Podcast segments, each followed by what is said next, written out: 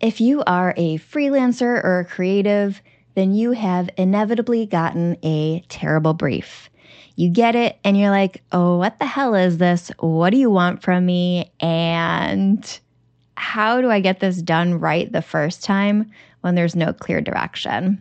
And if you are a solo entrepreneur or a strategist or a marketer and you work with creatives, then you're likely putting together these briefs and you're not 100% sure what they should look like.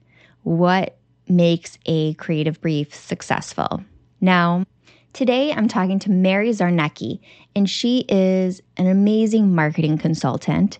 She is a strategist, a speaker, a business advisor, a corporate trainer, a course creator with Mac Marketing Partners.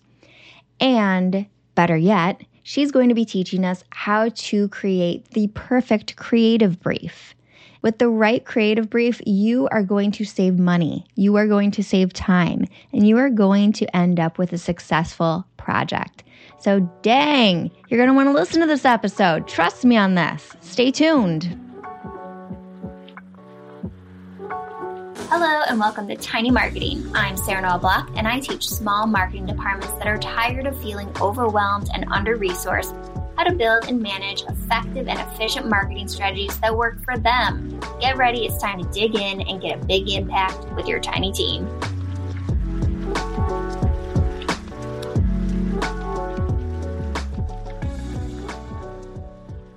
Hi, I'm Mary Czarnecki. Just forget the C is there in my last name and it becomes pretty phonetic. I am a marketing strategist, speaker, business advisor, and coach. And my podcast is Sticky Note Marketing.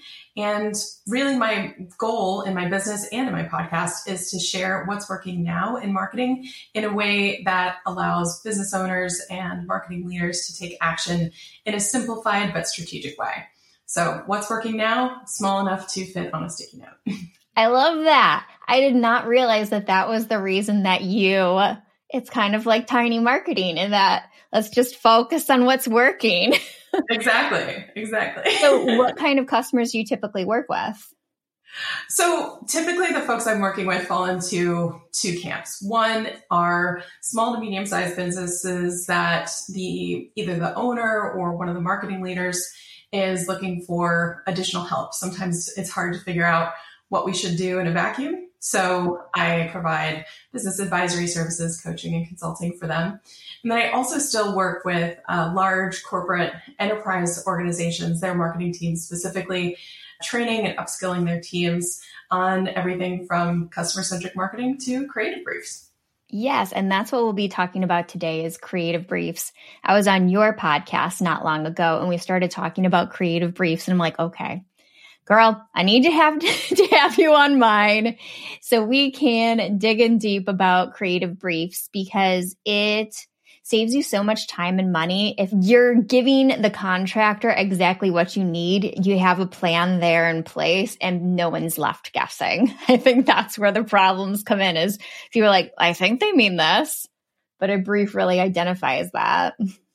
No, exactly. I mean, creative partners are incredibly talented. We're hiring them for their zone of genius, but if we don't give them the right ask, if we don't actually help them understand what it is we're looking for, we're kind of putting them at a disadvantage. Yes. So I'm excited to to hear how you do them. I am a big fan of creative briefs and it's funny because sometimes they're just for me. sometimes I'm creating them for myself to keep me on point. And sometimes I'm handing them off, but I still want them done. 100%. Yes. So let's just start off real simple. And for anybody who is watching or listening and doesn't know what a creative brief is, can you explain what it is? Sure. The way I think about it is it's pretty much the assignment plus.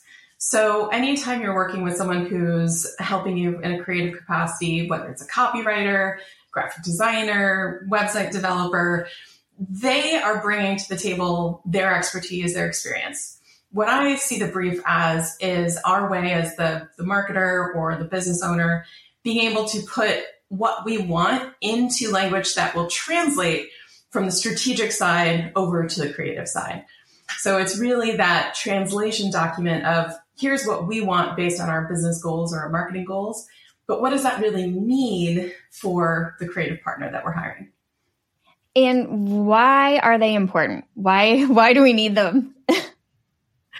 yeah, I think that that um, it really keeps people on task. So the biggest mistake that can happen if we don't use briefs is that the person that we're hiring, take for example, someone who's writing an email newsletter for you, right? The, a copywriter that you're bringing in to write a series of emails. If they don't clearly understand who it is you're talking to, what do you really want them to do, and all of these other pieces of information that we include in the brief, they don't have enough information to actually do their job. They're just going to be winging it. And there's that huge risk of them spending time creating something that isn't what you wanted to create in the first place. Yeah. And it's so frustrating for both parties. They're doing something that they think they're like, okay, I think this is the angle they're going with. I think this is what I'm supposed to be doing. And they go with it. And you get the content or whatever it is back. And you're like, that isn't at all what I envisioned.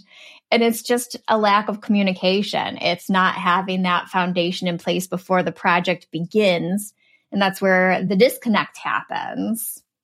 A hundred percent. And I think that's the, that's the little bit of challenge with briefs is that you do have to do some thinking before you write this, which I think is the, the part of it that keeps us as the business owner, the marketing leader on task because these are things that we're supposed to be bringing to the conversation. It's not on our creative partners to figure out, well, who should be our target audience, unless that's specifically what we're hiring them to do. Right. Yeah. You have a strategy that needs to be in place before that creative partner can come in and execute. But usually the strategy person is not the same person as the executor. I think that's a weird way executor, but you get what I mean. A hundred percent. Yeah. I mean, you're hopefully bringing people in because they have a certain area of expertise, like you're saying. And there are some beautiful unicorns out there that can do multiple things really, really well. But more often than not, like you said, it is two different roles really within the organization. Yeah. Yeah. So I know that I create briefs for at least all of the writing projects that I have because there's just so many elements to it. But what other kinds of projects really require creative brief? For sure. I mean, I would say I love using them anytime you're working with a creative partner and we're trying to translate business strategy or marketing strategy and objectives into, well, what does that actually mean we need to see? So it could be uh, updating a website page. It could be writing any kind of copy, whether it's for ads, even a Facebook ad or Instagram ad campaign, I think would be great and benefit from having a brief. Even things like uh, updating your brand look, right? So if you're rebranding or refreshing a brand, that would be a really essential project to have a brief for to keep it on task. So all of them. All of the projects. Yes, pretty much all of them. now, do they all have to be as in depth, right? If you have a small project, you can have a more lean brief, but I think that the most important thing is making sure that we're giving the people the information they need to do great work. Mm-hmm. So, what do you include in your briefs? For sure. I'd probably say that the most important elements, whether it's a small project or a large project, are going to fall into topics like the target audience, that audience insight, the behavior objective. What is it that we actually want this thing to make them do or to invite them to do? The benefit promise and the reasons to believe, and then brand character. So, all of those other elements, other than brand character, I really encourage people to write specifically for this project, for this brief. The brand character is that one element that I like to see in briefs that can be copy and pasted because our brand character really shouldn't be changing with every project that we're doing. It's the one part that I give my clients permission to copy and paste between briefs. Yeah, that's like your personality, your brand personality. And if you're changing, then no one knows what to expect from you. Right, exactly. If all of a sudden over here you're snarky and you're cursing in your copy, and then over here it's very tailored and straight laced, people feel like they're talking to two different companies. Yeah, there's a complete disconnect, and you're like, "Who are you?" Yes. and when when you're figuring in that no like trust factor, you lose all of that. You lose the know, the like, and the trust when you're changing your voice and your brand personality. Hundred percent. That's the one place you get to copy and paste.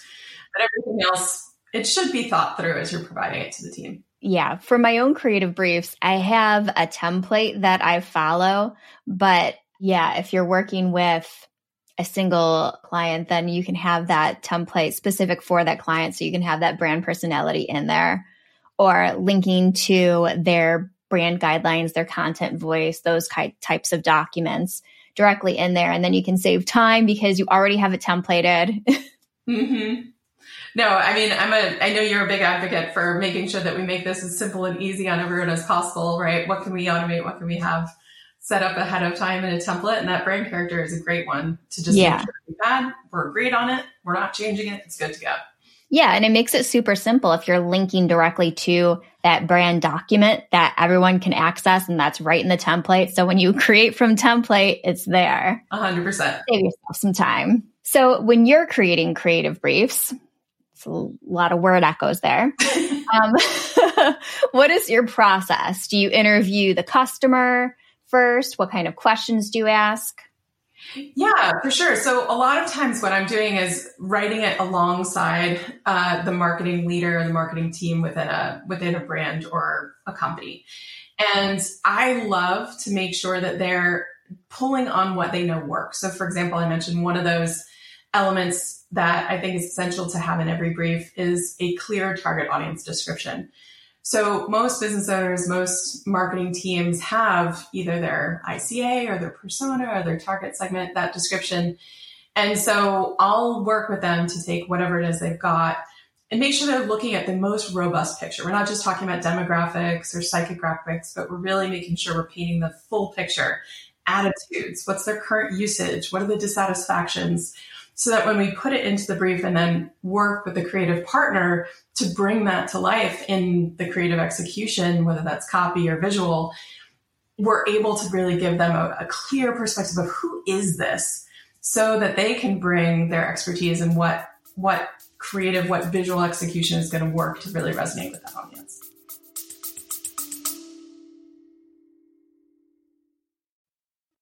Hey friends, it's Sarah here, and I am just popping over to let you know that I don't just talk about marketing, I do marketing. If you're interested in working with Tiny Marketing to get crystal clear on how to market to your business, then you can hire me to create your strategic story and all in one messaging, marketing, and content strategy, or become an authority to your target market by building your own media channels from podcasts to webinars to killer newsletters I help you own the stage. That's right, friends. You can amplify your visibility, your authority, and become the go to expert for your target audience, those dream clients. It all gets started with that 15 minute fit call. So here's your call to action go to the show notes page and get one scheduled now. I like that a lot. That makes a huge difference in how a project is created is who you're talking to, what problems they're currently experiencing, and the reason that I'm always shouting from the rooftops about quarterly planning is because you can be agile while still planning ahead of time. And I would say you know what's trending, what issues are happening in the world three months ahead of time. It's good enough. no, definitely. I mean, I, am a huge fan of the quarterly process, making sure that we're getting ahead of it because the last minute executions are always the ones that have hiccups. oh my gosh, aren't they? You're like, and we need this done yesterday. Okay, let's try and figure out how to make that happen efficiently. exactly. Okay, so one right before we move on to the next question, I also wanted to bring up that you can have these customer avatars within let's say a PNG or a slide or something and you can link those directly into your creative brief if you're using something like like I use Google Suite for everything, but I think it would also work really well in Airtable if you had your customer avatars in one table and then you could link directly to it in the creative brief so people can gain access to all of the insights around that customer avatar. No, 100%. You know, having those and then having that access to bring them in so that we're staying consistent to who we're speaking to over time is is great. Yeah, makes it so much easier and you don't have to reinvent the wheel all the time. for sure. So, who's involved when you're putting together a new creative brief? What stakeholders do you keep invested? Yeah, definitely. Well, depending on how the marketing team is structured, it really could be the brand manager or the brand management team. And then also, usually, anyone that's the owner of the information. So, if you have a research partner or someone that's helped you do any kind of audience research, information research, those are definitely folks that I would have involved and participating in putting together the information. And then I also make sure that the, the agency or the creative partners are also getting involved because things like where are we going to bring this to life? What are the media touchpoints we're going to leverage for this campaign, for example? The agency or the creative partner might have some great perspective on what's working now, right? Where should we be showing up based on what you're telling me about this audience, where they are in their journey with us, and what we want them to do? What's that next step we want them to take on this journey?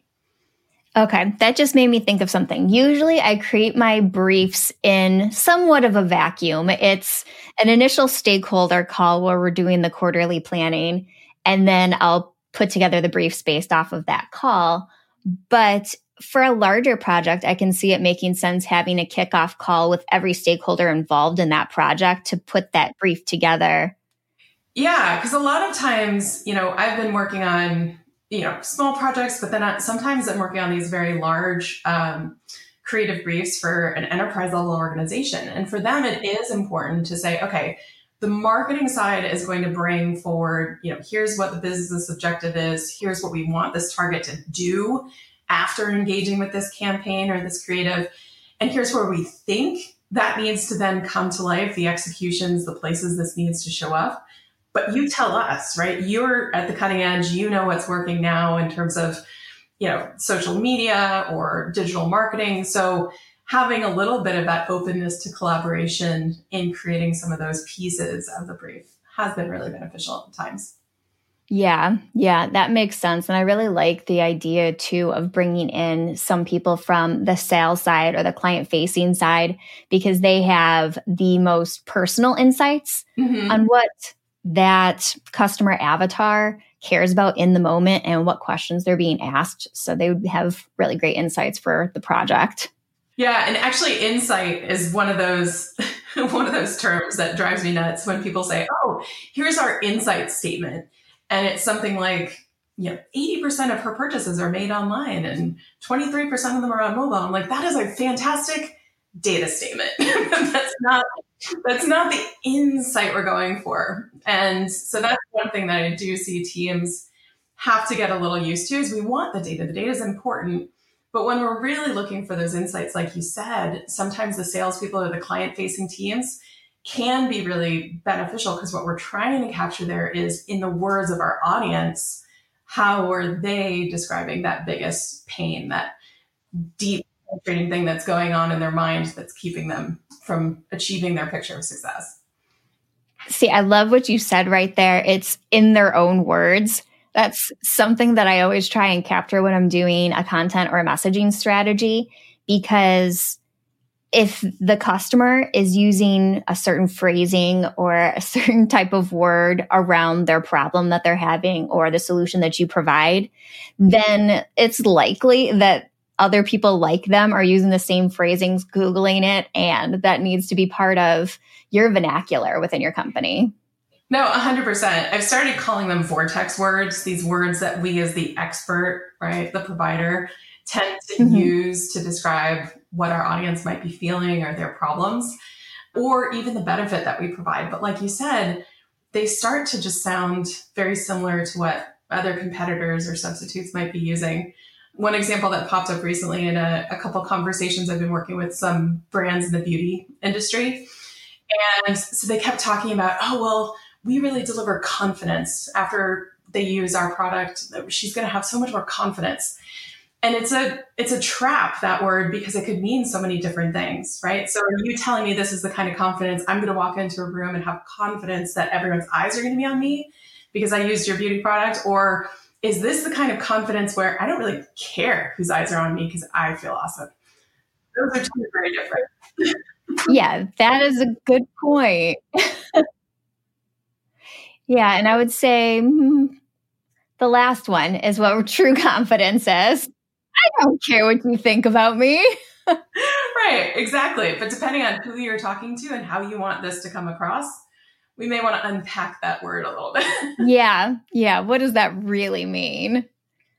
Is there anything that you want to go over that we haven't talked about? Do you have a brief that you want to share? Anything like that? Yeah, I could definitely share a little snapshot if you want. Um, there's kind of an outline that I use as a best practice approach to give teams to just kind of make sure that when they're looking at maybe they have a brief template or maybe they've never used a consistent creative brief template, these are the ones that I've seen when they're included in briefs turn the brief into a really powerful tool.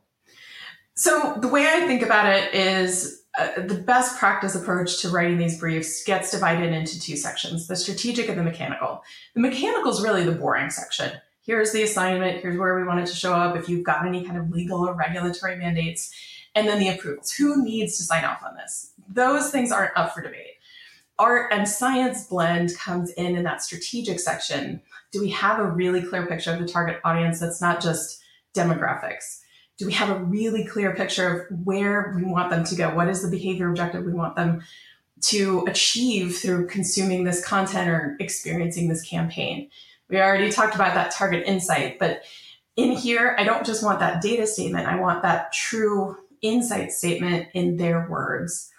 And then the benefit promise and reasons to believe. The best practice here is that make sure they link. so when we're saying, here's our core benefit, this is what we promise that you, the audience, is going to be able to do and feel. It should be paid off by some very specific reasons to believe. So a lot of times, big mistake I see there is brands giving their creative partners all these amazing reasons to believe, all these different features and ingredients and yeah, all the feature set, but they're not specifically tied to the benefit that this campaign or this execution is meant to bring to life. And so really it just overwhelms the creative team and it's left to them to pick and choose which of these are we going to feature. And then the media touch points is really not so much where is this campaign going to show up, but giving the team a perspective of where does this audience consume information? Who are they listening to? What kinds of formats are they really engaging with? And then the brand character being the the one thing we want to make sure is super consistent across our campaigns. Who is it when your brand walks into the room, when your business walks into the room, when your products walks walking into the room? If we were going to personify that, who is that character that walks into the room? So when this comes together, it usually provides the best toolkit for that creative partner to kick off with. yeah, I really like that you have the media touch points and what mediums they like best, what channels they like best. And that is something that can certainly be linked with the customer avatar. Like that certain avatar also prefers these mediums and these channels. And it can also help you with your repurposing process afterwards one thing that I always include in my creative briefs is how can we repurpose this? What assets can we create from this initial project? If it's a core piece of content or a core project, I'm sure it can be, you can usually think of at least 12 ways to be able to use it in a new way. Well, 100%. And it's not just so much, you know, obviously we want to know where they're showing up, right? So they love these channels or they love these social media platforms. But I always love to know a little bit more about, well, who are they listening to? Is this target really resonating? They want short, snappy little things. Do they really react well to social proof? Or is this the kind of audience that wants, you know, a fully blown up white paper, right? Do they want all the information before they're going to be ready to move forward?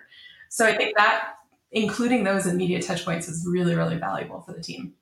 Yeah, I really, I really like that. And it would help you with any future projects that are springboarding off of this one. And now I'm going to start including the media touch points into mine. no, it's really fun. And another thing that I work with a lot of my clients on is looking at their target and the journey, like really journey mapping. What is this audience journey that we want them to have with our brands? And the media touch points is really just like a little mini snapshot of that kind of work that can be done and brought into this campaign to give the the team perspective on where does this fit really in this whole journey. Yeah, that makes a lot of sense. Yeah, within a messaging and content strategy, I create that customer journey map in there, but I don't link it to my creative briefs, but that's brilliant. No, it, it definitely helps. I've seen it. I've seen it do good things. yeah, yeah, I like that. Um, is there anything else that you want to talk about before you share how people can find you online? No, I'd say just, you know, some parting thoughts. You know, if there are three things that people could take and implement that's not complex, not overwhelming right away is look at how you describe your target audience. Do you describe their attitude toward the category? Do you go deeper than just psychographics and demographics? Do you have a real insight, not just a bunch of data points? And when you're thinking about sharing a new project with your creative team or getting them involved, you know, I invite you to think about using a creative brief template. Doesn't have to be overwhelming or complicated, but few key pieces of information can make it a whole lot more efficient. yeah, you had amazing insights. How can people find you online? Definitely. The best place to find me is literally just my name.com. So maryczarnecki.com. And I'll also make sure that your audience has access to one of the brief templates that we talked through today. Awesome. Thank you so much. And do you have a favorite channel that you go on? So I've been a big fan recently of Instagram. So if you want to know a little bit more about what's happening behind the scenes of my business, Instagram stories and reels are a great place to, to find me online. Perfect. So go find her over on Instagram. Thank you again for chatting with me today. Thank you so much for joining me and Mary on this amazing carpet ride. No, it was just a podcast. this podcast episode. This is the Tiny Marketing Show. And if you enjoyed it, make sure to tell a friend about it so we can grow our audience.